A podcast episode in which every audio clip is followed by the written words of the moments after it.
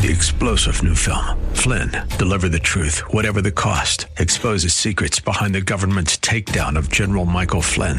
Flynn knew what the intel world had been up to. He ordered the first audit of the use of contractors. This set off alarm bells. He told the truth. He was the most dangerous person for Donald Trump to hire. They had to get rid of Flynn. Flynn, deliver the truth, whatever the cost. Available now. Watch it today. Go to salemnow.com. Salemnow.com. It's time for a conversation about the things we share in common our common hopes, our common fears, our common struggles. Together, we'll wrestle with the questions that we all have about the issues that affect our lives. This is The Common Good. Now, here are your hosts, Brian Fromm and Ian Simpkins.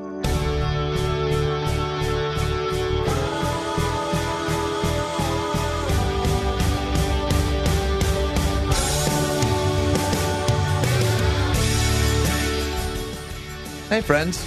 Welcome to the Common Good. My name is Ian Simpkins, alongside, along with, near, sitting in the same room as Brian Fromm, and we are together doing a show called The Common Good. The show is about hopefully creating space for dialogue and a conversation. We uh, would love to hear from you. You can find us on Facebook at The Common Good Radio Show.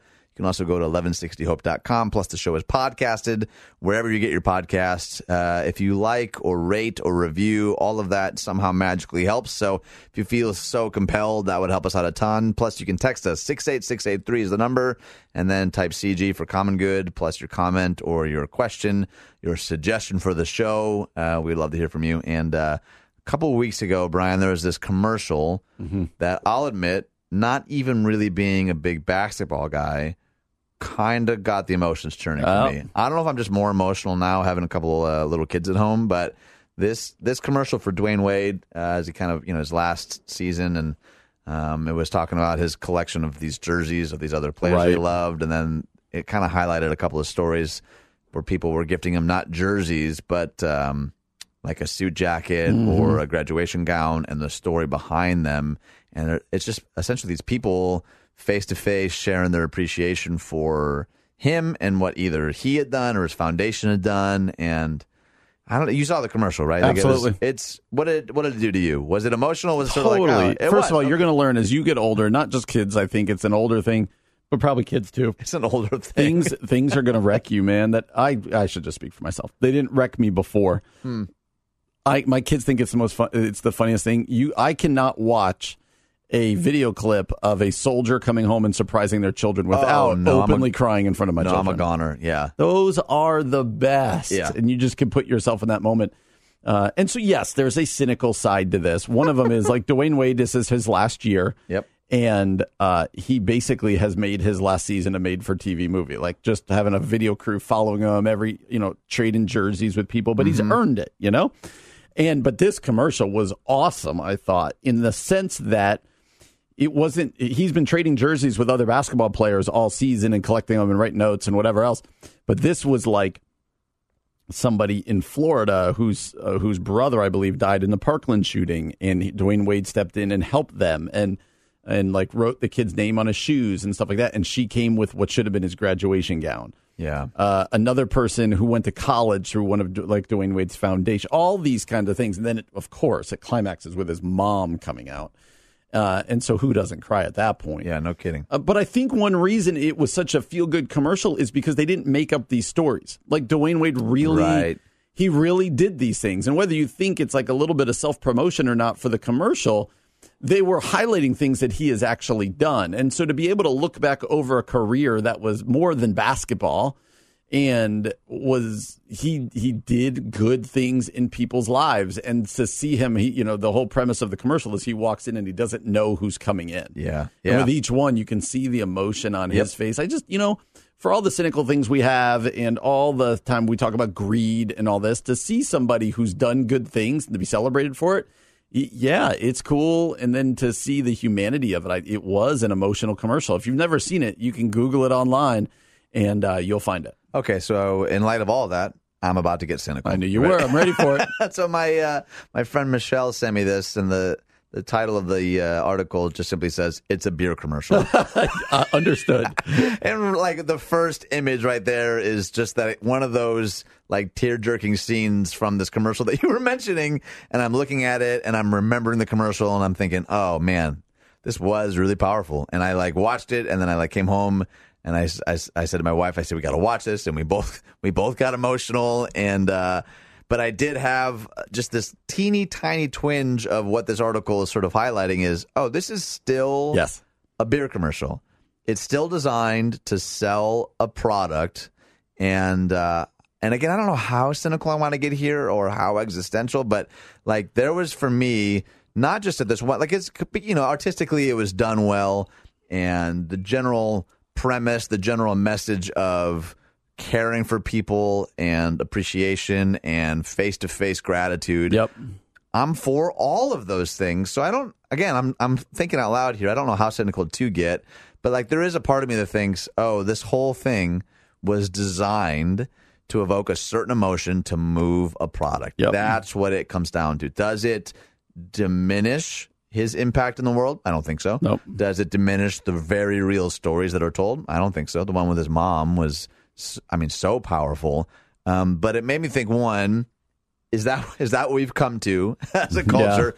Two, do we sometimes do this in the church? right? We Ah, play off yep. emotions or brand things in a particular way. Is that a problem for you, Pastor Brian? When we, you know, I don't know, I don't know if your brain th- thinks that way or not, or if it just happens to play out that way. Like how how do we reconcile really really good things, sometimes even beautiful things in the world? When they're used ultimately to move a product, do the ends justify the means, or vice versa? How do you how do you reconcile something like this that uh, you know clearly affected both of us? Yeah. and then also realizing uh, it's it's still ultimately an advertisement. Yeah, and I guess I'm okay with it being an advertisement. I probably feel a little less cynical, especially because it wasn't like when they came in. I'm clearly going to show you that I don't understand how subtle advertising works here because, you know, it would have been one thing if they came in and he handed them a Budweiser, you know, and like, here you go. Just But- terrible. here, I autographed a Budweiser. and he just stares at the you. camera. Budweiser. Uh, but you know, you even think of like the post 9/11 commercial with like, was it also Anheuser Busch where the where the uh, where the uh, the horses like bowed before the uh, Yeah, right. the site and stuff like that. Like I get it. Uh, I do feel extremely cynical when it comes to um, kind of manipulating people within the church context, and I think a lot of churches are we, we all are really good at that. Um, you can really kind of twist people up and. Um, it's the same way when we were youth pastors, right? You'd go on a retreat and you knew the rhythm of a retreat, right? Like it's going to end with this high emotion and kids crying and doing this. Uh, but we can we can do stuff in churches absolutely to emote a response and emote a you know tears or a reaction, uh, and that I feel like I get more cynical about. This one, I'm you know, I, in the end, it, it did a good job celebrating Dwayne Wade, so I'm okay with that. But maybe I'm speaking out of both sides of my mouth there. So what if it was something like like you mentioned, you know, the 9/11 I'm not going to have good consistency here, but go ahead. but like uh it, does it carry a different gratitude if you lost someone in 9/11 and then to see a beer commercial using 9/11 as leverage to sell a product does that hit you in a different way? that particular commercial, I don't. I think I would have been. I would have been a good with it. I think I would. You have, would have. I think Interesting. so. Again, if it was blatantly moving product, I get that the subtle is oftentimes as effective at moving product. Maybe more so. Yeah, but if it had been like just blatant, like hey, here, you know, and um, I know I'm probably not. I'm I'm speaking to my lack of understanding of how advertising works, probably, and messaging. Um, but I do, you know, taking it back to your stuff about the church, I do. It, coming off of Easter too, like it does feel like uh, churches can get really good at manipulation, and we got to be really, really careful at that because you know, getting it just tied into uh, to an emotional feeling or this and that, and life gets hard, and, and, and it can get really messy. You're dealing with with some really big things there. So I don't know. How do you feel about manipulation within the church or the emotional, like to to emote a response at all times? Okay, those are two very different questions. Nah, Manipulation and emoting a response are so different, and I'm so glad that you fell perfectly into my trap and worded it that way because I think manipulation in the church is abhorrent. I agree. I but we are emotive beings, so uh, storytelling or good musicianship Yes. will evoke emotions. We, I think, are in, when people say, "Oh, worship is just this emotional experience," why do we diminish emotion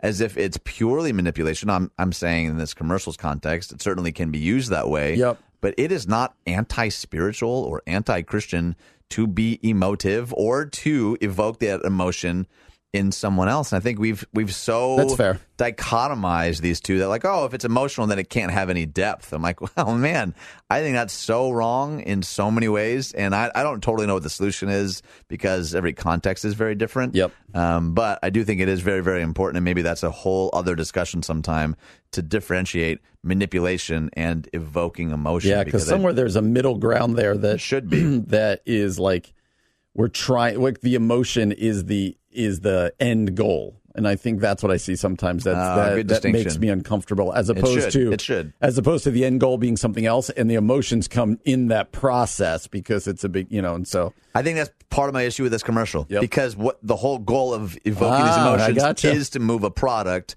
not to tell a good story or not to help encourage The- some kind of generosity. the takeaway here is if I go online and see like a soldier returning to see their kid and they like they like hold up like a quarter pounder from McDonald's, like I'm gonna be mad. and I don't know how that's any different from this Dwayne Wade commercial. I think you're probably right. Ah, sometimes man. I sometimes I go and I'm like, what I'm saying doesn't make sense, but I feel it. I feel it. I think that's so good. It's my emotion. All right, well, coming up next, it turns out that uh, a bunch of millennials are uh, choosing to opt out of having kids mainly for climate change reasons. So we're going to talk about that a little bit coming up next on The Common Good on AM 1160. Hope for your life.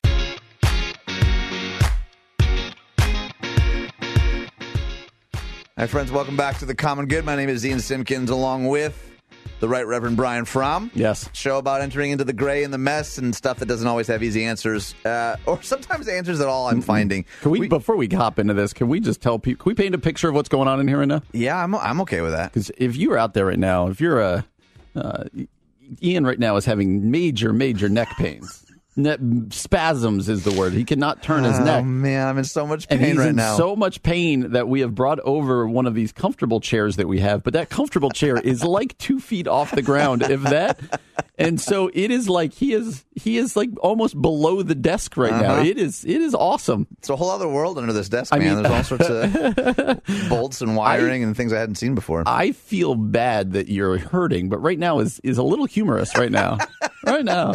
hey, I think we both can laugh at my pain. I am. Uh, As long as you're laughing, I will I will laugh with you. I just can't laugh too hard or turn my head to the left. Those are the two things I have to be mindful of. Uh, it's the kind of pain where the subtlest of movement is going to send me into some sort of weird. Let, let's just play it by ear. Hopefully, hopefully I don't go blank on you here. If yours is not here later, people will know why. Yeah, right. If I just drop off of this conversation, it's because I passed out. Like people, he's under the desk now, but I can't do anything about it. just rocking himself back back and forth in the fetal position. All right, so NBC News, here's the headline. For some millennials, climate change clock ticks louder than biological one. Meaning there's this uh, growing movement of uh, millennials in particular deciding not only to not have kids, but are discouraging other people from having kids because they're seeing it as a uh, a climate change issue. Yeah. And I've I've heard whispers of this the last couple of weeks. Um, but in particular, it feels like there have been a few voices that have gotten downright nasty, Yeah. like pe- like calling people who are having kids like monsters of the environment. And uh, I saw one that called them evil. Someone even just had their fourth kid. I'm like, that's just that's evil and irresponsible. And uh, I saw one where somebody I didn't know them, but it was somebody I follow on Twitter, and he was like, "So my friend just posted a picture and of excitement saying they're they're pregnant with their ninth kid, and then he wrote, "Is it weird that I think this is really irresponsible because of the state of our world?" oh, really? Yeah. And so for me, as you read these things, I you can choose to have kids or not have kids for whatever reason you want. I think this is ridiculous.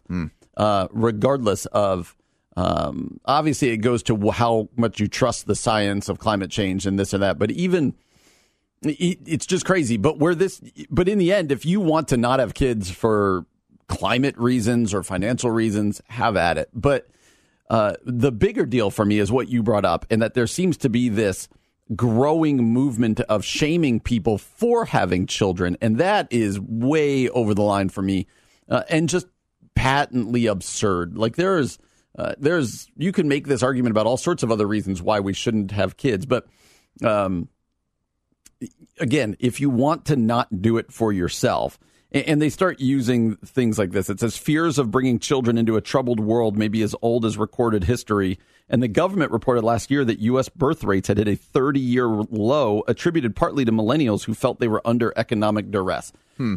I tell people this all the time when we do premarital counseling. If you're waiting until you're ready to have kids, you're never like financially ready or Sure. whatever. You're never going to. But But you probably discouraged people, though, haven't you? Like, to, have you ever actually said to someone, "Okay, you might ac not actually be ready"?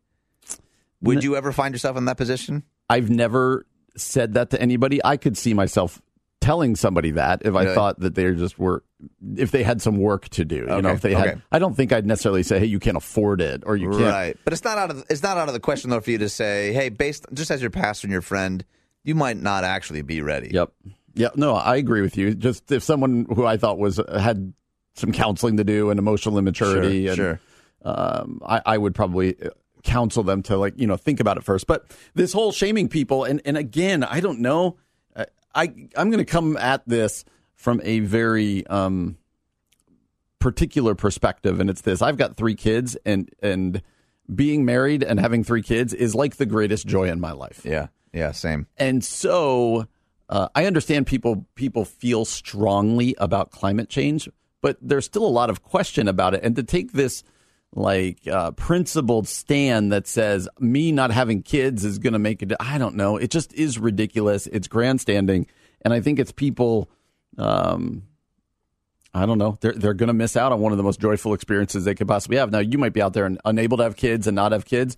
I'm not saying that you can't experience joy or that you're, you know what I mean? Like, it, it, it- but I'm just saying from my perspective, I have loved having children. And if somebody came up to me and been like, "You're being irresponsible for having children," however many children I choose to have, I would just disregard them wholeheartedly. But okay, so that's because that doesn't apply to you. But can you conceive where that actually might be irresponsible for a certain family to have a dozen kids or so? Like, is that a, a blanket rule that applies to everybody that, hey, it's your family, have as many kids as you want? Or it is there in your mind, and I'm not asking for like a specific example, but could you conceive of a circumstance where you might actually, as a friend or as a pastor, say, okay, you, you may actually uh, be irresponsible to have another kid?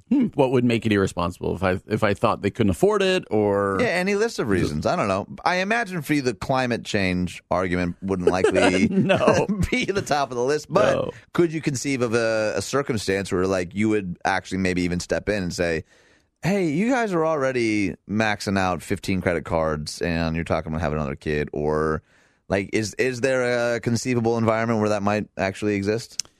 I I have a hard time picturing what that environment would be. Really? I do. Now, if it was a close friend who was really asking, you know, I had a really tight relationship and they really deeply wanted my opinion, maybe, maybe it would get around to that. But, you know, I would probably more tell somebody, hey, uh, you know, if you're going to have another kid, you really got to get your spending under control. You really got to get these things taken care of. Got it. Because those spending problems are still going to be there whether they have the next kid or not. Yeah, right, And so. I'd probably go down this road. But this also brings up, you know, I know climate change is just a huge lightning rod for people.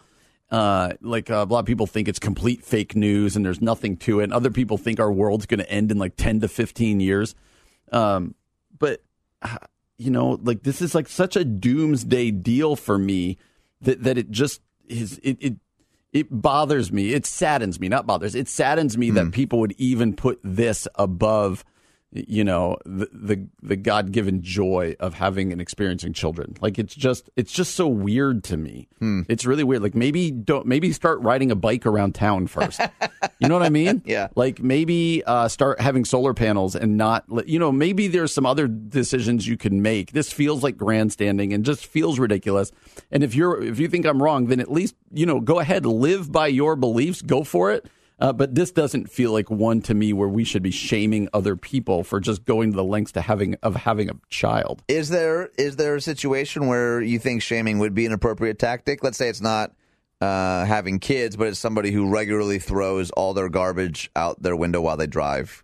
Would there would there would you reach a threshold to say, "Hey, that's really irresponsible. The environment does matter. You got to stop doing that. Absolutely. I'm not an anti-environment guy. Oh, I know I don't not. know. I don't know what I think about climate change. I think both sides are probably. I think the truth is probably in the middle. But yeah, if you're going to litter, if you're like, you know, gonna um, gonna pollute the water, whatever. Yeah, absolutely. Those people should be ticketed. They should be Got shamed. Okay. No, I'm not like, hey, this is God's given us this earth to beat down however we want to do. it. And I want right. to leave my children uh, and I want to teach them how to take care of God's creation. Yes, yes. Uh, it feels like stopping having babies is not a bad plan.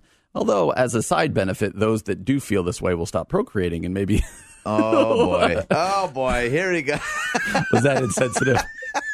was that was that Ah, no was that, comment, was no that seeing comment. was that seeing a silver lining that's not really a I- silver lining? Well, and I think the reason that we're talking about this at all, though, is that this conversation is different. It's different than shaming somebody who owns 12 Hummers or somebody that's Yes. always, you know, there's environmental implications to both of those, but this feels very, very different. Yes. And the, uh, the, the tactic of shaming, one doesn't seem right, and two just doesn't seem effective. And the other side of it, to me, and this is maybe a conversation for another time, is that so often it seems that uh, it's Christians that are the slowest to take up the call for environmental care. Agreed. Which to me, like if if we believe, and I believe that we do, that God gave us the earth to steward it well.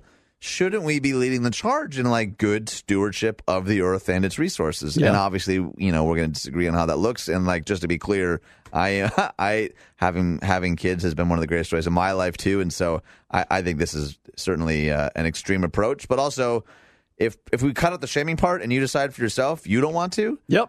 I, I'm fine with that. Like that's you know that's your prerogative, and maybe there's some theological implications there. I know plenty of people would disagree that you know that, no the point of marriage is procreation, and um, I don't I don't I don't know exactly where I land on that one, but I think it is there is certainly nuance to this conversation. For me, it comes Yeah. down to tactic and approach. The Absolutely. the strategy to shame people into your way of thinking just seems irresponsible and ineffective. Yeah. Well, this has been the common good on AM 1160. Hope for your life.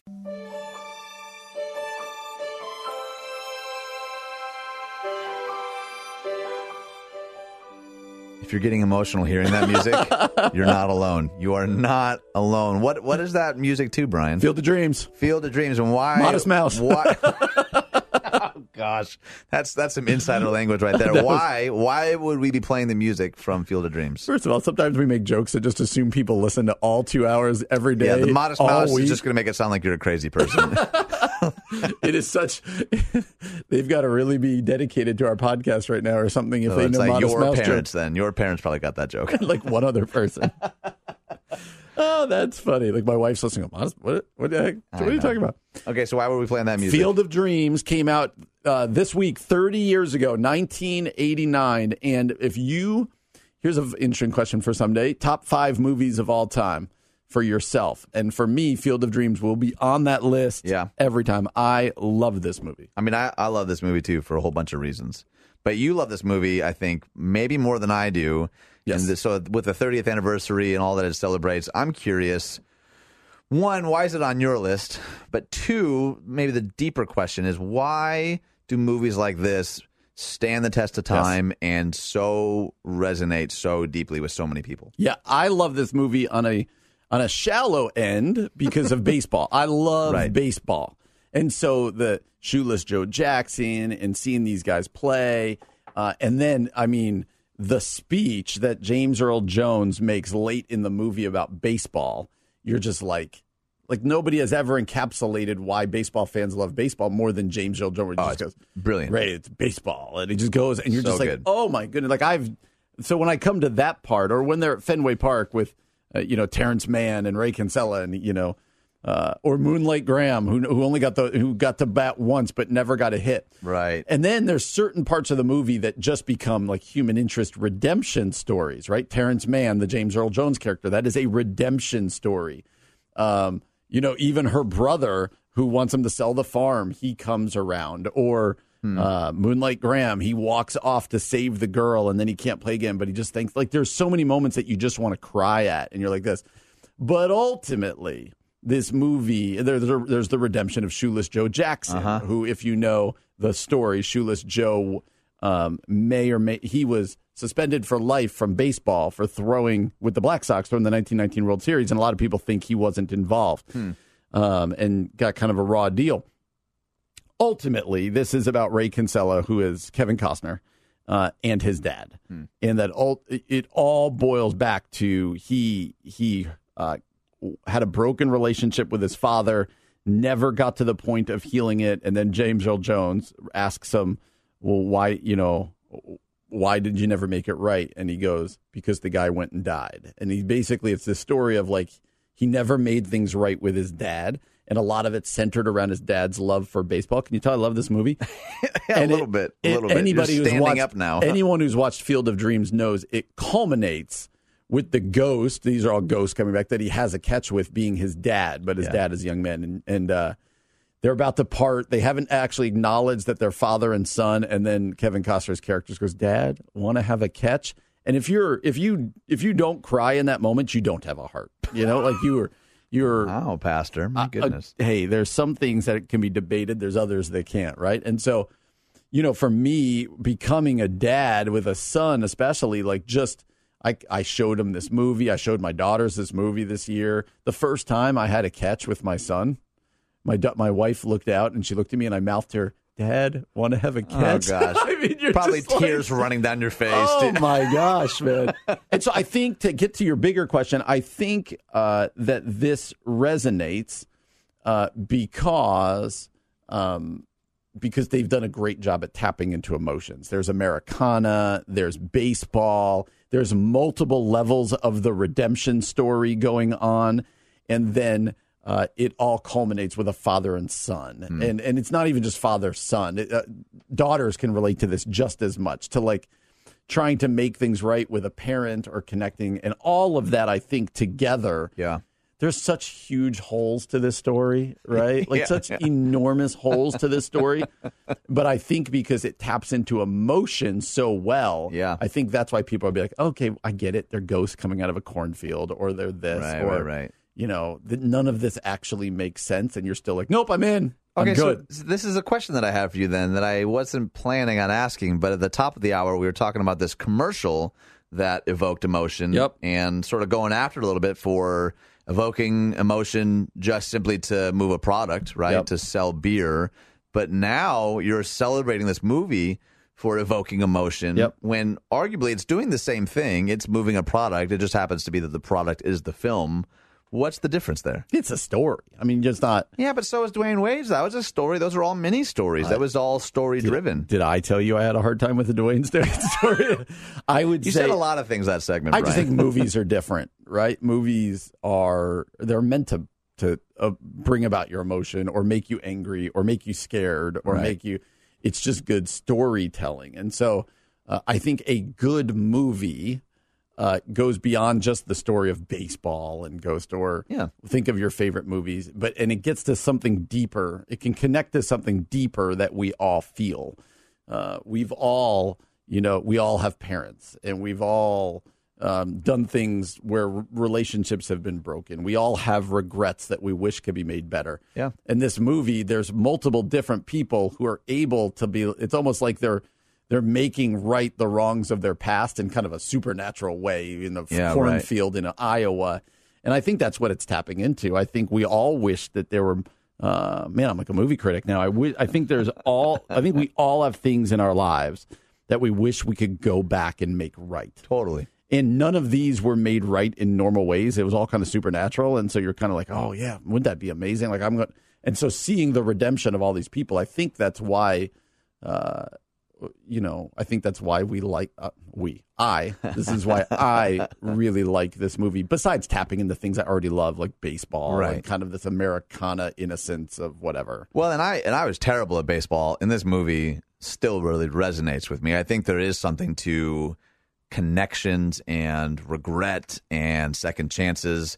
I just think it's super interesting having just talked about this commercial that the goal still is to sell a movie, right? Mm-hmm. And because it's in movie format, like you're all you're all in. I am. But skeptical of a commercial that would use the same tactics to move a product when they're both still, I think, technically moving product, aren't they?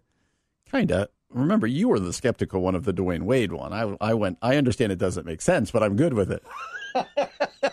You had some skepticism there I as well. think the difference is I think the product that movies are moving is the store is the movie itself. right. It is the story itself. And so therefore, yeah, use whatever you need to do to get that out there. I think what we were a little hesitant about the Dwayne Wade commercial was that it was using this tearjerker story to move beer.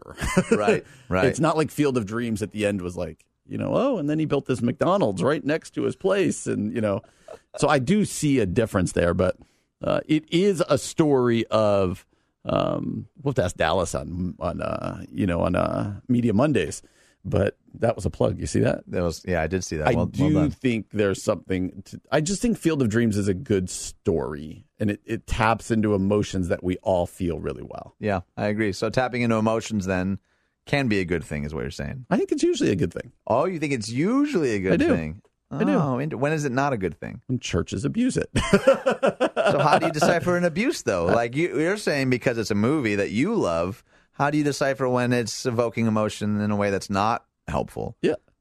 It- you want to do this right now? I think that emotions, I think when emotions is used to manipulate, when the purpose is the emotion, movies are different to me because it's a story uh, that is not trying to push product. I get it. They want you to come buy the movie, but they're wanting you to buy the story.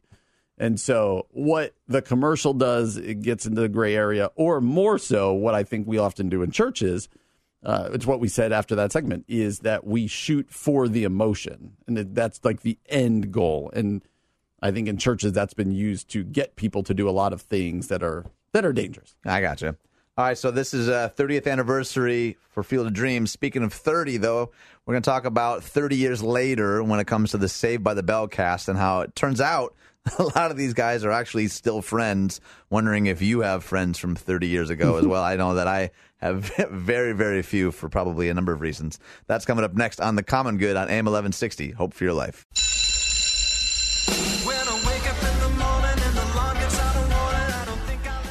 Oh man, that, that song brings me back.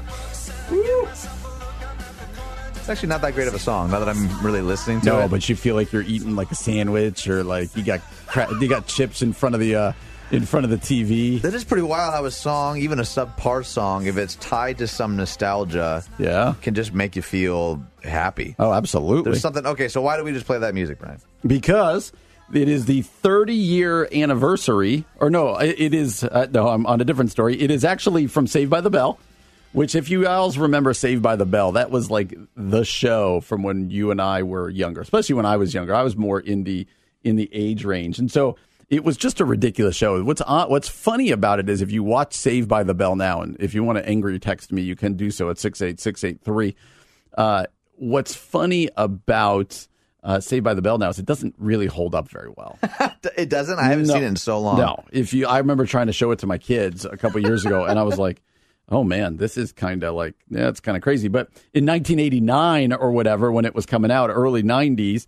Uh, at Bayside School, right? Like it was, it was pretty cool. You had Zach and AC and Kelly, and it was like it was your prototypical show um, of like you know teenage kids in high school, and it was just it was just a fun it was a fun show. But here's why I wanted to talk about this: is this there was this um, picture that kind of went viral around social media this weekend, uh, and what it showed was uh, that the Saved by the Bell cast reunited to celebrate quote 30 years of friendship, and so there was a picture of them and their significant others at a restaurant in Sherman Oaks, California. Mario Lopez, who has played AC Slater, he wrote "Friends Forever," and I'm not going to sing it again. Uh, Please, please, captioned come on. Instagram. Lopez said in a video, "Fun dinner tonight with some old friends. A great group right here." Uh, and then uh, another one of them, Mark Paul Gosselaar, who played uh, Zach, uh, he commented, "This is what 30 plus years of friendship looks like." And so, at least the picture that they gave uh, is that these guys have remained friends on some level. Who knows how close, but that they've remained at least um, sort of friends. They've stayed in relationship for 30 years, and this show hasn't been on probably for a good 25 years. Uh, and it got me thinking. So I'm going to get kind of existential here. Uh, I might not have used existential in the right way there. I wasn't going to say anything. and that's this is that I realize a lot of times, and my wife and I have had this talk, that we don't have a lot of old friends. And I don't mean old as in age, I mean old as in going way back. Um, I don't have a lot of 30 year friends, right, from my childhood. And part of that is because I moved away from where I grew up. Yeah. I grew up in New Jersey, came out to college at Wheaton. And so there was a very big break. Like Yeah. there was a very much of a delineation because most of my friends from high school still live out on the East Coast. Uh, so there was that break, and then but then you graduate college and everybody scatters again, and there's that break. And then I Uh-huh. worked at Glen Ellyn Bible Church, and then we left to go to another church to start Four Corners, and there was that break. Right, and right. it feels like with each break in my life, I've got a different group of friends, which is natural. Proximity is a big deal when it comes to friendships. But to be honest with you, when it comes to childhood friends, I still have one that I keep in touch with. My hmm. best friend from growing up. Hmm. My me and my kids and my wife have gone out twice to go visit him. Him and his family have come out to visit us. But that is like my only childhood friend. And sometimes that makes me really sad. And then I realize my wife is the same way. Really? Yeah, it's kind of, you know, you're just scattered and you're in different spots and now you're with the people you're doing life with now. And so when I saw that picture, it, uh, sure, it was fun to reminisce Saved by the Bell. Right. And what did you, did you like the show or whatever? But it was more like, man, it would be fun to gather with people who your relationship with them goes back 30 years. Yeah.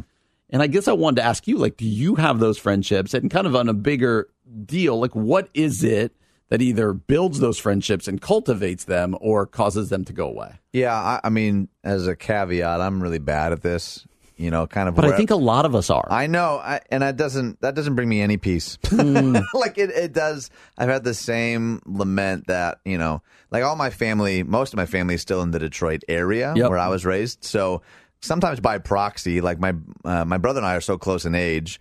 A lot of us had mutual friends from our childhood. Oh, okay. and because he's still there, and my brother is you know probably my best friend. Like in that regard, he was my best man. I was his. Um, because he's still kind of maintained some of these friendships, sort of by proxy. I have too, but still at a distance. I'm still out here in Chicagoland. They're still in, you know, Metro Detroit. So there is certainly a disconnect. But because Zach has been, he's he's actually I think really good at maintaining those relationships. Um, I've sort of benefited a little bit from that, but yeah, the 30 year the 30 year friendships, like I I do get jealous when I hear people like, "Oh yeah, we met in 3rd grade and this is this is my best friend for life." I'm Yep. like, "Oh, man." Now again, in 6th grade I was pulled out of school, uh, and then I was True. homeschooled.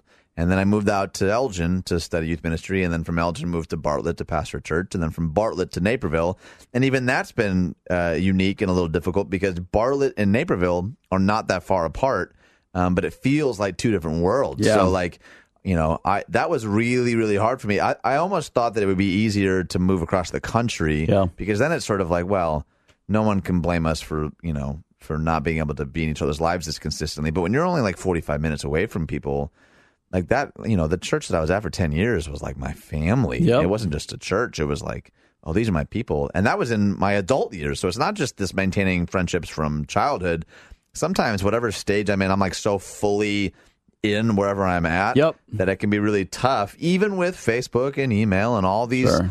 things that are supposed to be tools and resources. It can be really, for me, and I think other people are way better at this. Uh, it is really tough. And I think, um, I do grieve that a little bit because sometimes, you know, there is like for my brother, for example, th- he was there for so many of these stories that I, you know, talk about and shaped me. Yep. That I feel like when when he and I talk, there, there's already all of this context. There's no need for like Yep.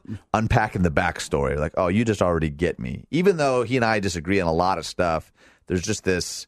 Oh, we were in it together, Mm-hmm. and uh, I think that's why people, even if it's just characters from a TV show, we all sort of resonate and say, I mean, I long for that like three decades of Yes. like relational equity. Like, oh, this person knows me. And if we just jump every five years, um, that can be tough because it's either an obsession of trying to reinvent ourselves all the Yes. time, or maybe we're running from something, or maybe we're just not good at prioritizing our most important relationships, and that can be really tough. Like I said, I've kept one friendship from back in New Jersey. Uh, he was my childhood best friend, and we've kind of rekindled our relationship. We might only talk a couple times a year, uh, but we've gotten in this habit of our fr- of taking our families to see each other on vacations. And it's re- like you said, you just pick up where you left off. And um, and I've got even I, it's so funny you brought that up. We we moved from Glen Ellyn, a church in Glen Ellyn, to come to Downers Grove. It's like 25 minutes. Yeah, right. And my bet, we had a group of friends there that at Glen Ellyn Bible Church that were so tight. They were a small group, and they still are. We still get together with them, and when we do, it's like we've never left, but we might awesome. only see them twice a year, Oh, no kidding. three times a year. And it's just the strangest thing because even 20 minutes, because of all of our crazy lives, we all have kids the same age. Hmm. It just it it ca- it might as well be across the country sometime. Hmm. And uh, gosh, even my brother and I have that relationship sometimes. My brother has is uh, got like 11 kids, And so Wow. it's a story for another day. But yeah, no kidding. that like he lives in West Chicago. I live in Downers Grove, and Yeah. I love my brother to death. We don't see each other a ton because life is just crazy, and I think that's what it gets at. I think we allow our lives and our schedules to dictate not just our days, but our weeks, months, and years, and, and it becomes hard to cultivate deep friendships that last that move or last that. And and it's interesting to hear you say you struggle with it. I struggle with it. I, I just think more people than not actually struggle with it. And I think if you take any encouragement from this, um, make the phone call. Yep. Like send the email. Like I, you know, I'm just thinking about some of the friends that I still dearly love, and it could honestly sometimes years could pass. And if we were to go out for coffee this afternoon, it would feel like no time passed. Like that- Absolutely. that's a real gift. And one of the things that I'm being challenged by, even as we're talking about this, is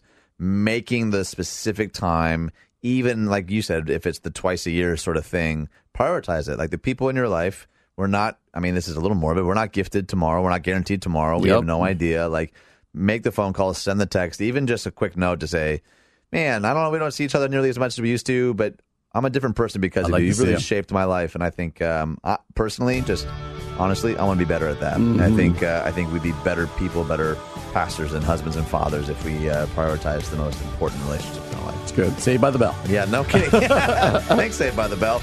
You've been listening to The Common Good on AM 1160. Hope for your life.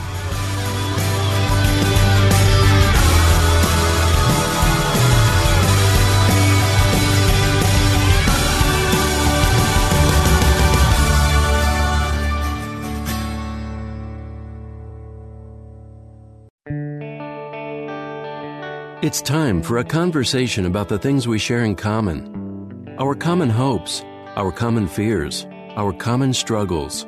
Together, we'll wrestle with the questions that we all have about the issues that affect our lives. This is The Common Good. Now, here are your hosts, Brian Fromm and Ian Simpkins.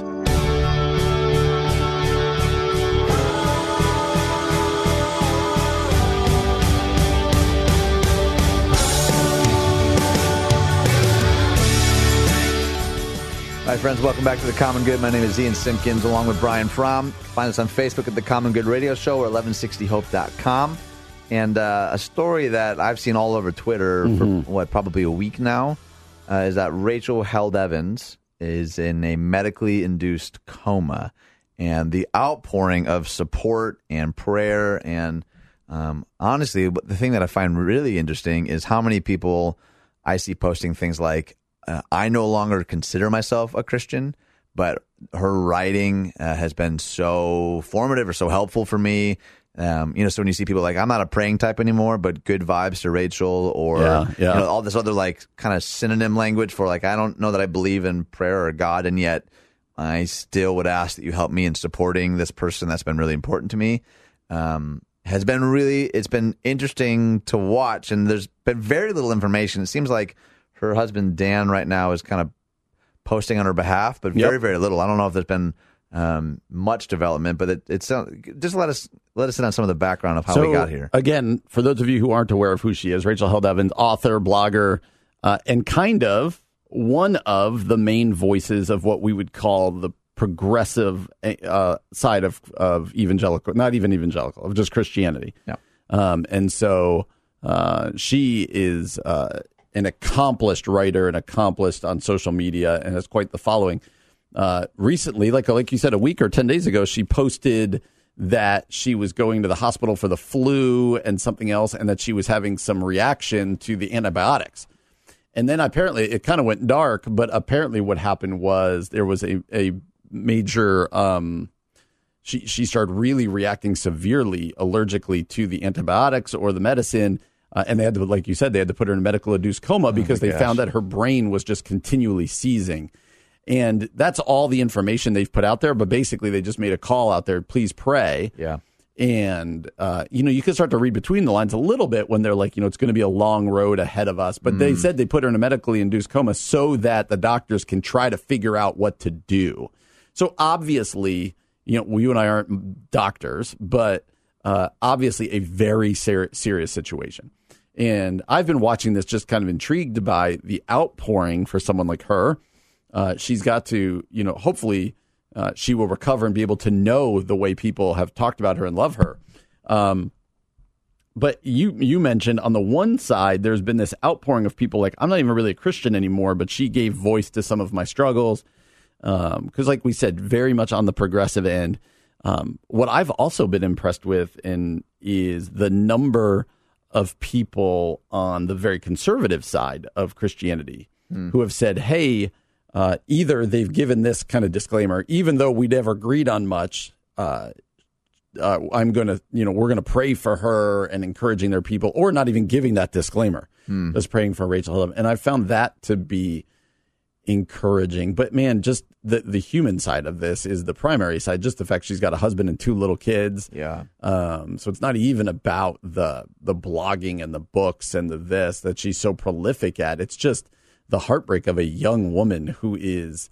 Uh, it sounds like facing something really dire. And it just reminds us like theological debate is really important. And so I'm not not trying to downplay it, but in situations like that, you know, people aren't like, "Oh, I disagree with her on this." Right? Yeah. No, it's like we've got to be praying for her because ultimately I think, you know, some people would like who are more conservative would disagree with this, but I think we're on the same team, mm-hmm. right? And that we're under the same umbrella and um, that that we need to be praying for her. And so you could Google her and you'll find the story. Um, but I think the first thing we wanted to say is, man, uh, let's be people who who pray and pray for somebody who who needs it. And it's interesting too how much I'm reading about um, the people that have rallied the most support are kind of self-classifying as like a collection of misfits. Like she's mm. given it seems like um, a home and a place for people who would consider themselves theological or spiritual yes. m- misfits. And you know just a couple of kind of the highlighted tweets of people saying like women in particular like I wouldn't be preaching if it wasn't for her. I never would have gone to seminary if it wasn't for her. I think that's been a massive part of her ministry is to kind of give voice for you know women in ministry in particular which is um, pretty remarkable. And I think I think to your point too that people it has this kind of weird strange almost eerie equalizing effect. I've even had friends who have been pretty pretty outspokenly opposed to her, saying like, "Oh man, I now like I'm feeling I'm feeling convicted even yes. now. I'm feeling a little bad about how how hard I went in on her because you know life is so fragile and it and you know we have certainly talked about um how what a what a strange dance it is because you know I, like I just did a, a tragic funeral last week mm. and um it was tragic for a number of reasons but even honestly listening to some of the people that shared stories uh, about this this uh, young girl who passed, a lot of the the narrative were people saying, "I didn't feel like I belonged anywhere, mm. but this girl made me feel loved, made me feel known." Like people that also kind of identified as misfits. And I thought, man, there is something really powerful to someone who helps create a space where people feel known and loved. Yes, um, because it feels like those spaces seem fewer and f- farther between, and I think that that is. Um, think that's really convicting. Yeah, it is. And and again, uh, hopefully she gets to the point and she comes back and they they can you know there could be that debate again because theological debate matters. She she believes a lot of things that that you know you and I probably don't even believe, but it's in these moments where you're like, oh wait, that's a that's a person behind the blog. There's a person with a family behind that Twitter account or behind that book, and um, you know, and that it does. It reminds you of the fragility of life. I mean, literally, she's texting last or tweeting last week about Game of Thrones and this. And this happens every day across the country, right? People unexpectedly uh, getting sick, having tragedies, whatever else. It just reminds you not just the fragility of life, um, but the importance of living every day for like, like it could be your last, right? Like that's biblical, uh, but also. Uh, the importance of living for the things God has called us to live for. So, what does that look like for you then?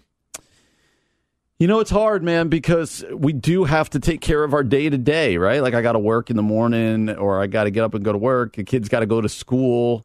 Um, but I do think it becomes really easy for me uh, to live at, like things that are important are actually the priority. And so, you know, it could become easy to be like, hey, you know what? My wife and I will get on a date next month because life's crazy now. Or, Yeah. Oh, you know, I know our whole family's running crazy right now, but we'll slow it. We'll get to that vacation down the road. Or, hey, there's that friend I haven't talked to in a while, but man, I'm just too busy right now. You and I have talked before about how oftentimes it's tragedies where we go, okay, I'm going to call that person. It, it reminds me of the, this is a weird one, but it reminds me of the Notre Dame Cathedral that we said the Parisians probably walked by it every day, not really recognizing it anymore until it was burning. Yeah. And I think it's things like uh, all of these types of stories that snap you back into reality and say, you know what, I'm going to work my job hard. I'm going to try to move fo- move up in uh, you know in my profession. I'm going to do this, but in the end, uh, I'm going to love my wife well. I'm going to love my kids. I'm never going to uh, make them um, inferior to these other things because I need to keep in line what is important. And I'm going to continue to chase after a growing relationship with Jesus because, again, that's not another thing that I'm not just going to, well, you know, in the summer, maybe I have more time to read or maybe Yeah, I'll have more right. time for this.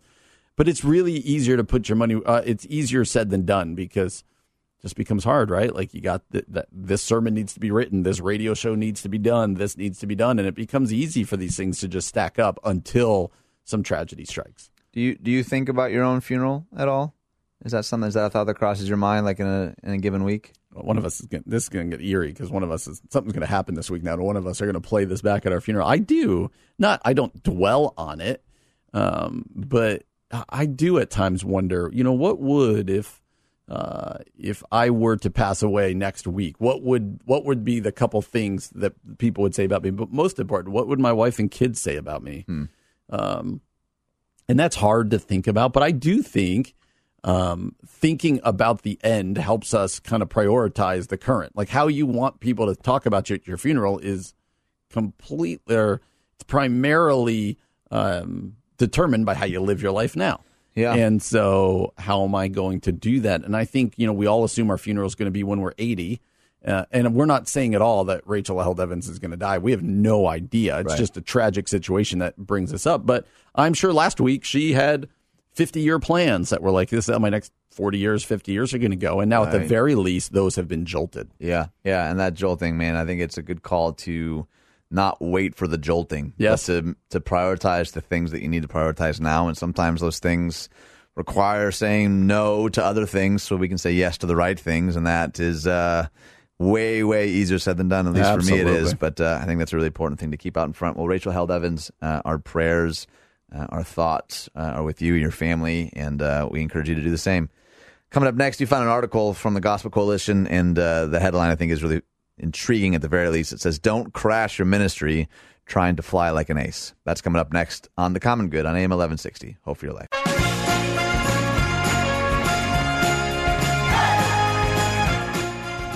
Hey everyone, welcome back to The Common Good. My name is Ian Simpkins along with Brian Fromm.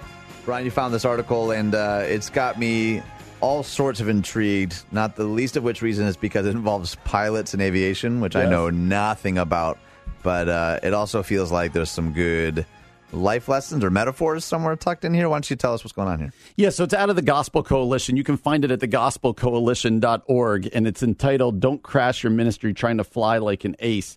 And uh, the author tells this interesting story that a uh, he read an article recently showed that the death rates among German fighter pilots in World War II were ra- were raised because of a highly competitive culture fueled by envy and jealousy. So he gives the stats here. Uh, this leader created this culture, publishing notable feats in a bulletin to inspi- inspire both troops and civilians. The research showed that after a pilot was mentioned in the bulletin, his peers' kill rate rose from 0.8 to 1.2 aircraft shot down per month, but their own death rate also increased from 2.7% to 4%. These higher death rates were found primarily among more mediocre pilots who needlessly endangered themselves in hopes of achieving similar glory. And this competitive culture was typified during the Battle of Britain when ace uh, Werner Mölders refused to return to Germany for a meeting unless his chief rival Adolf Galland was grounded while he was away. Uh, and these incentives, basically, it goes like this: these incentives were incentivizing uh, just high risk and a, and a competitive a competitive nature and an envy which actually raised their productivity, right? They were shooting down more, uh, but they were more likely to die. And the article, you can you can probably guess the way the author takes it. The author basically says, uh, "We as pastors," and then I'm going to want to spring this towards because I think this is true for everybody, not just pastors. But he says that we as pastors often look at other people in envy and jealousy uh, and think that we have to attain what they're attaining because they've been held up in some way. And in the meantime, you know, we basically um, we crash and burn because we either don't attain it. It's just this. It's the danger of comparison, the danger of jealousy, and not being comfortable in your own gifting and your own wiring, uh, but instead going, well, that guy's got. We, we talked about it after Easter, right? This kind of danger of comparison, feeling like I didn't do enough because that guy baptized 50 people or this. Uh, and and he says here we can easily boast of church size and church growth, books written or sold, churches planted, or social media pr- prowess.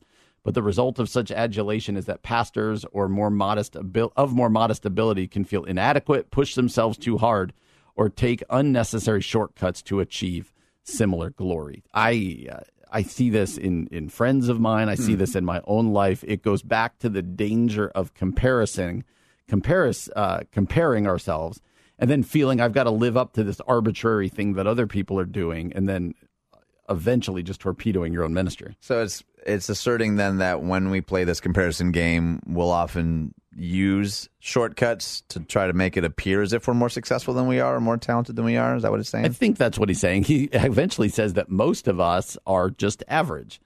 And and I even used the, even the pre word there, just. I, I guess I just laid my cards on the table. He says most of us are average, not aces. Uh, to be average or mediocre is not to be a failure, it's to be normal. What's the definition of average, right? Like, but there's all these studies out that say like most people think of themselves in the top 20%. Well, everybody can't be in the top 20%. uh, and also, uh, as we've learned, a lot of these high profile, um, in ministry at least, uh, they end up crashing and burning because it's not sustainable or it's not true. It's kind of more of a social media thing. And so, um, you know, his, I feel, I feel like I, I'm hearing what he's saying. Like, the, you know, pastors don't live in this world of competition, but instead be, be comfortable in who you are, how God has wired you, and being faithful to the gospel and being faithful to shepherd your flock. And if your flock ends up being smaller than that guy's, that's great. There are some good things about competition, right? Like That's what I was going to ask. there When- are some good things what? about competition. Uh, I think it. It. Uh, I, I. I guess I want to take this away from the church realm because Um, No, I want to know in the church realm where in the is there is there healthy competition in in the church context? I guess it depends what we're being competitive about. If the com- if the competitiveness is about just oh I have a bigger church than you or I have a bigger social media platform, I would say that if I see uh, Church X in town doing a great job, let's say reaching the community, serving the community, and my church is doing nothing, uh, and that spurs me on. I don't know if that's competition, but that at least spurs me on to say, you know what, I want to do some of the things they're doing. Okay. That feels healthy to me because it has spurred me on to the things that my church should be doing. Um, So this is another interesting question. Then who determines what fits in the should category? Because you're talking about two different things. Comparison and competition are not always the same, but it is easier from hindsight to say, "Oh, by comparing ourselves to this church, it triggered my competitive nature, and we're now doing a good thing." Mm-hmm. How do we, in the moment of feeling that competition, know if it's spurring us to something good or not? Yeah, that's a great question. I think when I know in my own life when competition as a pastor is not healthy is when I'm like, I want to beat that church. Oh, it's about beating. It's about winning. Then. Yeah, winning in the sense of like, you know, we're bigger or people are talking about us more than them. Like when I see them as like the, I think a lot in terms of, you know, athletic competition. Right. Right. And so there's always, uh, you know, team A versus team B. There's a winner and there's a loser. And I, especially when I started the church, I thought of other churches that way. Hmm. Like it's, and and some of you might be like, oh, he's a bad pastor. I'm going to tell you, there have been seasons where all of your pastors have thought this way. okay, I'm just being honest. Brian with Fromm you. just outed every pastor. I'm just being honest with you. If you're a pastor out there, you're like, I've never thought that way. Text us six eight six eight three. I would love to hear that. Um, okay, so what about okay? th- uh, So you talk about team A, team B, but there that's not true for all athletics. Like in running, right? You're fighting against your own personal record. Yes. What is is that healthy? If it's let's just say it's it's one church, and you want to let's say it's in light of Easter, we want to beat our own Easter attendance from last year. Yeah. So that's internal competition. So there is no winner loser. We're not looking or comparing to some other church, Yep, but we are yep. saying we want more people this Easter than last year. Mm-hmm. Is that problematic? Is that helpful competition? Is there a dark underside to that that we should caution ourselves? I'm really good at answering these questions. Then you point out where the dark underside is, but I'm going to go And I'm not trying road. to. I really am I- curious. I, actually, I my first blush reaction to that is no, that sounds healthy. Like saying that I'm going to try to grow and even for to keep using the term compete against myself. yeah. Uh, that feels okay because chances are, hopefully, uh, you're trying to better things that are already in your wheelhouse. Like, hey, we tried to reach the community last year by doing this. Now we want to reach more people, or we want to, um, you know, we want. I don't even know what some other examples would be, but that feels different to me. That feels okay. Um, tell me where I'm wrong. How, what do you think? I don't Or tell me where I'm right. think you're wrong. I don't know. I don't know what I think. I think uh, it can lead to certain obsessions that it Mhm. becomes about a numbers game. But as we often say, those numbers represent people, people's stories, and you know, for us, it's helping people find their way back to God. And so um, there is certainly some of that. But as we talked a little bit yesterday, there is certainly a sense too that like, oh, it's got to. The result then, our strategy must be better marketing, more Facebook Yeah. ads, bigger postcards, more colors, more Easter egg hunts, more blah. You know, Yes. like like the strategy sometimes can become easily devoid of a deepening sense of awe and wonder that we get to do this at all. That that God's Yep. Spirit is the one that leads, it convicts. Um, I do sometimes wonder if the dark underbelly isn't. Man, I start to really believe that I'm the one accomplishing these Yeah. metrics. That Yeah. these these things are happening because of our diligence or our innovation, and that's certainly part of it. I don't think it's it's uh you know we live in two extremes sometimes. Is you know Yes. Jesus take the wheel, so we don't even try. Yeah. Versus like I need to I need to be responsible for the salvation of my city. You're like no, I think it's a I think it's pedals on a bicycle. I think it's a both and. I just wonder sometimes because I know that for me, there are certain things that trigger my competitive nature Yep. in an unhealthy way. Yeah, and I would say there are some unhealthy. Met- well, no, I wouldn't say these are categorically unhealthy metrics, but often, you know, just getting more people in the building uh, turns out to be uh, a dangerous metric because there's ways we can do that. Yeah, that totally. may not further the, the the mission of God. You know, you can. Um, there's a, certain, there's many different ways to grow a church. Yep. And um, so if it's just numbers for numbers' sake, then maybe it's not healthy to be competitive against yourself from last year. If it's, you know, we want to see more people, you know, come to come to faith in Jesus, so we're going to try to think strategically about that. That Hmm. feels healthier to me. Um, there's probably gray areas in there, Yeah, which sure there, there always is. are. You and I are speaking pretty black and white, where there's probably some gray. Um, I just know for myself, uh, when I get competitive towards other churches, it usually leaves me in a bad spot. That's interesting, but not always though. Sometimes it actually does spur you on to good stuff. Yeah, I think, uh, but I think sometimes the fruit of it, it could be end up being a good thing. But I do a lot of times. I, as a pastor, just need to check my attitude. And even if you're not a pastor, what you know, what does competition look like for you amongst other people? Um, but e- for me as a pastor, I know when my attitude is, for lack of a better word, I want to beat that church. Yeah. usually ends up in a bad spot. Yeah, That's a good caution. Well, coming up next, there's a story that I found about a uh, 7 Eleven owner that I think is going to really warm your heart and also hopefully challenge you a little bit. That's coming up next on The Common Good on AM 1160. Hope for your life.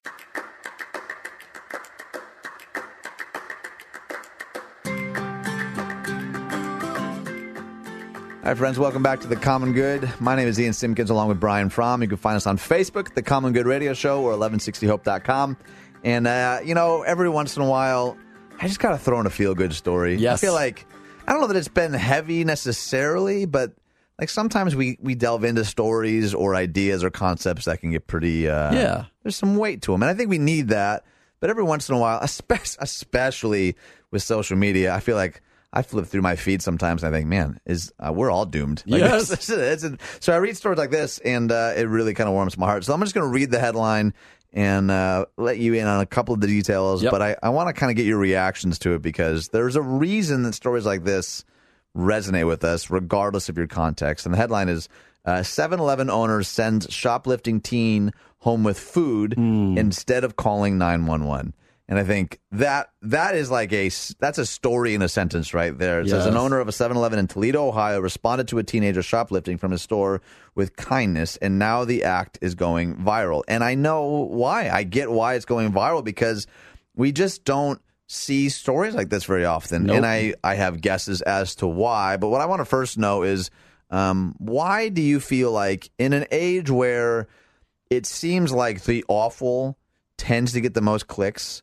Why does stories like this still go viral? Like w- when culture seems to get more and more cynical, why do we still see like a massive response to stories like this? I, uh, I think we love redemption. Uh, Okay. We talked about it with Field of Dreams. We talked about it uh, with some other things. I think that we love redemption and being given second chances and being shown grace. Like, how often do we talk about just uh, how much good news the the great uh, grace is in our lives, and we want to be more graceful people? This guy or girl, whoever the owner was of the store, uh, did not need to show grace. In fact, the justice was get these kids arrested and punished.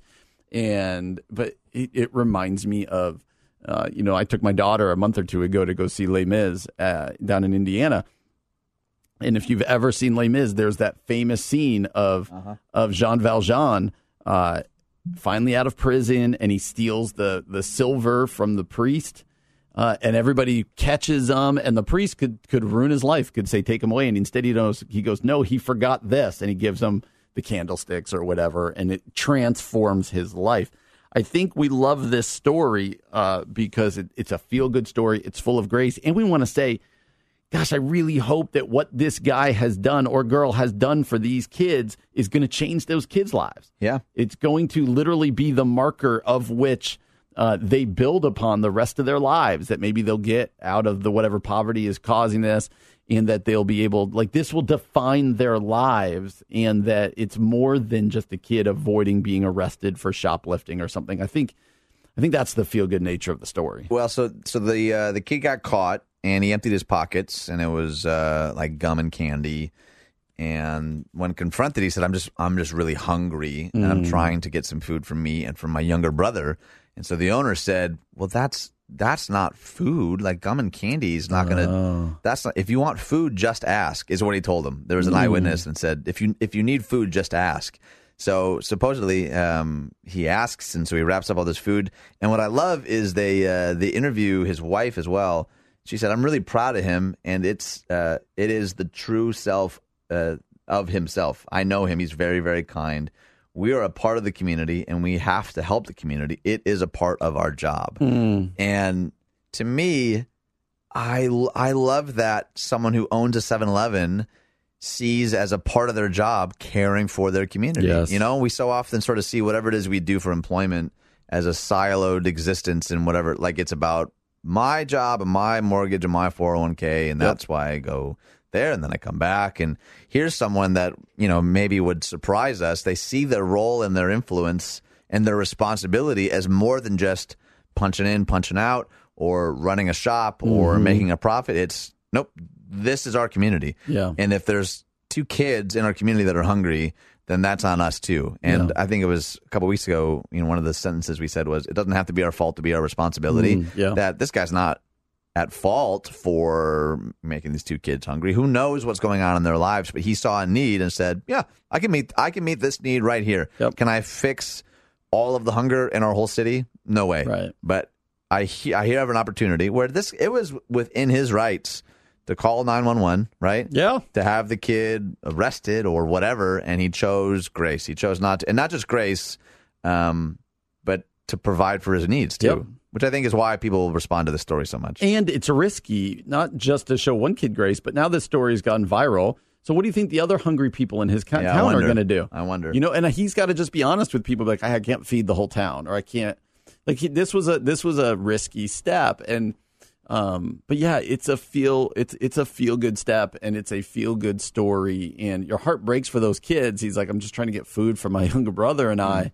And, and you would like to think if put in the same situation that we would hopefully do the same thing. And and it, there is a challenge in here for for the church and for Christ followers. Like uh, we've been called to be people who show the love of Jesus to other people, to show that same grace. And it doesn't mean that you let everybody off the hook or you become a doormat or whatever.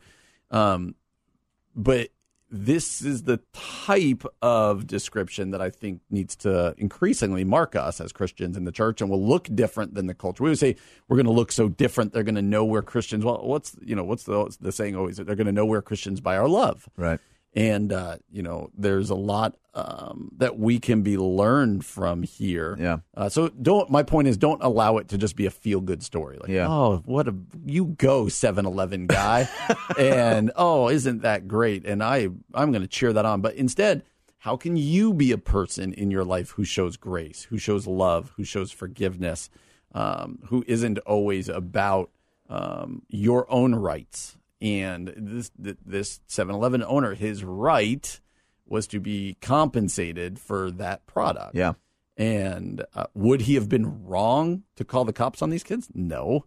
Um, but what he did could literally be life changing. Yeah. It could be life changing for these kids and for other people uh, who are seeing uh, what happened. So I think the challenge as we read a story like this for for you and I, for other believers out there, for the church, is how do we increasingly live as people who look different, who look like we are filled with grace and love and forgiveness, and who are living the way Jesus lived to other people? Okay, so you bring up an interesting point, though. If this story went as viral as it seems to have, other people in the community might now also be much more inclined like, ah, let's go. That guy's a sucker. He'll give us food or whatever. Like to, Yep. to now be taking him. And and I, I I use this as an example, but I know plenty of people that will say, oh, I never I never give money or even food to a homeless person because if I give it to one, then then ten more are going to be asking for it, and I'm not I'm not willing to go down that slippery slope. So I just don't at all.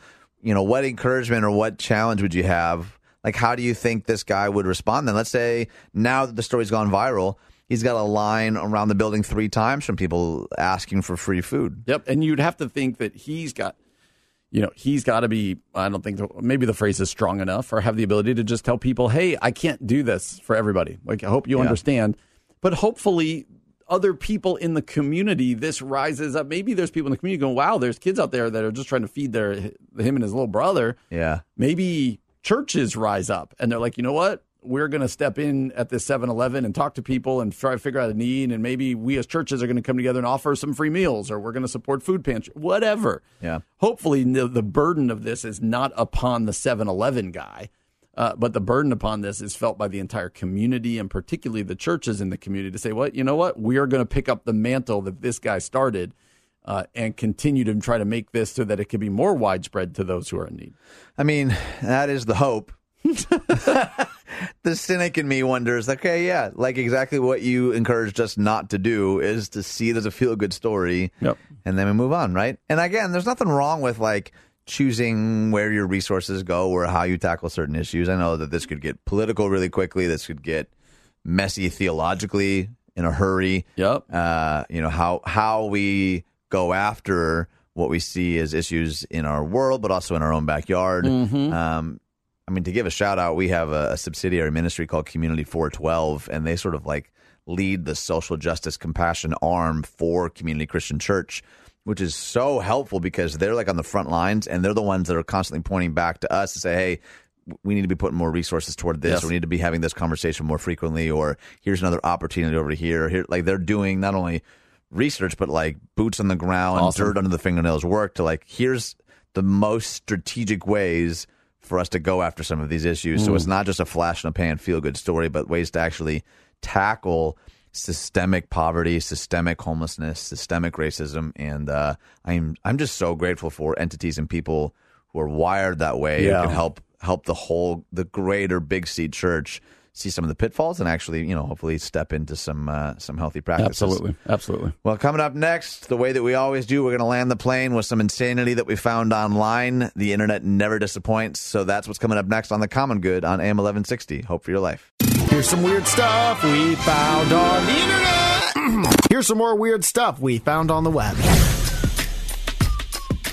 Welcome back to the Common Good. My name is Ian Simpkins along with Brian Fromm. And if you're just joining us, we end every show with some interweb insanity. And uh, some days are dark, some days are funny, some days are a combination of the two. Just a caveat we didn't pick these stories. So our producers found them. They're, uh, we have not read them, and we don't know the sound effects associated with them. So we're literally flipping them over. We're reading them sight unseen. If we seem like a little caught off guard at times, Because it's we accurate. are. Yeah, we have no idea what's going on. So Brian, why don't you kick us off? All righty. A little nervous. California. Police respond to suspicious noises, find loose cows. Like loose morals, or No, no, I think they were loose. okay, I, I cannot speak to the morality of these cows. that's good. Police responding to reports of some suspicious late night noises in a California neighborhood discovered two loose cows snacking on plants. The police department said officers were called to the neighborhood on Hidden Trails Road just before 3 a.m. The officers arrived to find two cows of unknown origins oh. eating plants in a resident's yard. The police report said the San Diego Humane Society was called to the scene. Do you know what to do to help move the cows? Oh, that was bad. Don't kid yourself, Jimmy. If a cow ever got the chance, he'd eat you and everyone you care about. It's true. That's science. All right, Holland. Man smuggles out fellow prisoner in garbage bag from prison. This actually happens. I've seen this movie. A resident of the Dutch city Gouda did not know that was a city. That's fantastic. That's this is a Gouda story. That's cheesy. let's just let's just cancel this. We're done. Nope, go. I like this Uh, one. we'll be back in court on Friday, uh, the 26th of April. On December 28th last year, an earlier sentence ended for him. He walked out of prison, De Schie in what in Rotterdam towards his freedom, but smuggled the prisoner outside. That is not allowed. I love that it includes That that's not not allowed. allowed. The man was given a transport trolley to take his personal belongings out of prison. Then the other jail customer hitched along in a garbage bag. The prisoner, who is small in size, crawled into the bag that was tied by his buddy. Once outside, the prisoner tore the bag and emerged. Get busy living or get busy dying. Yep, that sounds about right. That's great. Oh, thank God, Florida. Florida. Easter Bunny gives beatdown in downtown Orlando. Apparently, this bunny wasn't too hoppy. Oh, you got all the And then it says, like happy. Get it? Oh. The weird battle all started when a man bumped into a woman with dreads. Words were exchanged. Did it matter that she had dreads? I yeah, thought they were about to pull it. seems like an unnecessary detail. Words were exchanged and fists began to fly. That's when the fuzzy white rabbit jumps in to put his paws to work in a beating of his own. A local promoter uh, that goes by Workf, Workf, Workf on Oh. Instagram caught the whole thing on video, writing, "As you can see, the Easter rabbit been taking boxing classes." Eventually, the bunny brawl was broken up by a local bystander and a bike cop with the Orlando police. Oh my gosh. That escalated quickly. I mean, that really got out of hand fast. Uh, oh no, I'm worried. This is Michigan, my home state. there it is. Can you bring me McDonald's? Michigan Boy 5 calls 911 for emergency. This is gonna be craving. nice. Oh, is it though? Yeah. Five year old boy in Michigan tried to satisfy his fast food craving by dialing the only number he could on a deactivated cell phone, 911. Oh, when the dispatcher answered uh, Izia Hall's call early last Sunday morning, local station WZZM reported uh, he explained his emergency. Can you bring me McDonald's? He asked. Uh, dispatcher Sarah Kuberski, you think? Kuberski? Oh, just own it. Sure. Kuberski said she couldn't, but contacted police officer Dan Patterson. I was laughing to myself. Five year old calls dispatch and orders McDonald's. Uh, the officer drove to Izia's home in the city of Wyoming for a welfare check, decided to stop at McDonald's along the way to order food for the boy. Oh, that is a good story. You're That right. is good. That is good. Uh, Africa. We're going to end with Africa. Sure. Selfie featuring pair of posing gorillas goes viral, and you're going to need to see the picture. So Yeah, please uh, go this up. online, look is this up. This is an awesome picture. A pair of gorillas at a national park in Congo were more than ready to strike a pose for a selfie. On April 18th, a Facebook post from the page The Elite Anti Poaching Units and Combat Trackers shared an image of what appears to be a selfie at Virunga National Park in Congo. Another day at the office, the post reads, with a selfie of a caretaker at the park as two gorillas stand upright and appear to be posing with him in the background. Since then, it has been shared on Facebook more than 21,000 times. On Monday, the national park shared the photo and confirmed that yes, it's definitely real. The female gorillas live in an enclosed sanctuary for orphans where they've lived since they were infants. Those gorilla gals are always acting cheeky, so this was the perfect shot of their true personalities. the deputy director of the park told BBC the gorillas' mothers were killed in 2007, so it's no surprise to see these girls on their two feet either. Most primates are comfortable walking upright for short bursts of time. Again, you've got to see this picture because it we can't do justice to it. It is a perfect selfie with these two gorillas. I hate every ape I see, from chimpanzee to chimpanzee. Oh my gosh, uh, Brian! It looks like you, you skipped it. though. What was the name Oh, of the show's deputy? over. What's the name of the deputy director? the deputy director was named what? What was that there? Uh, innocent Mumbarumwe. Oh, okay, that really helps me. Thanks a lot for uh, filling in that detail. If you didn't hear anything else today, watch out for loose cows, friends. That is uh, the message from today on the Common Good. My name is Ian Simpkins, along with Brian Fromm here on AM 1160. Hope for your life.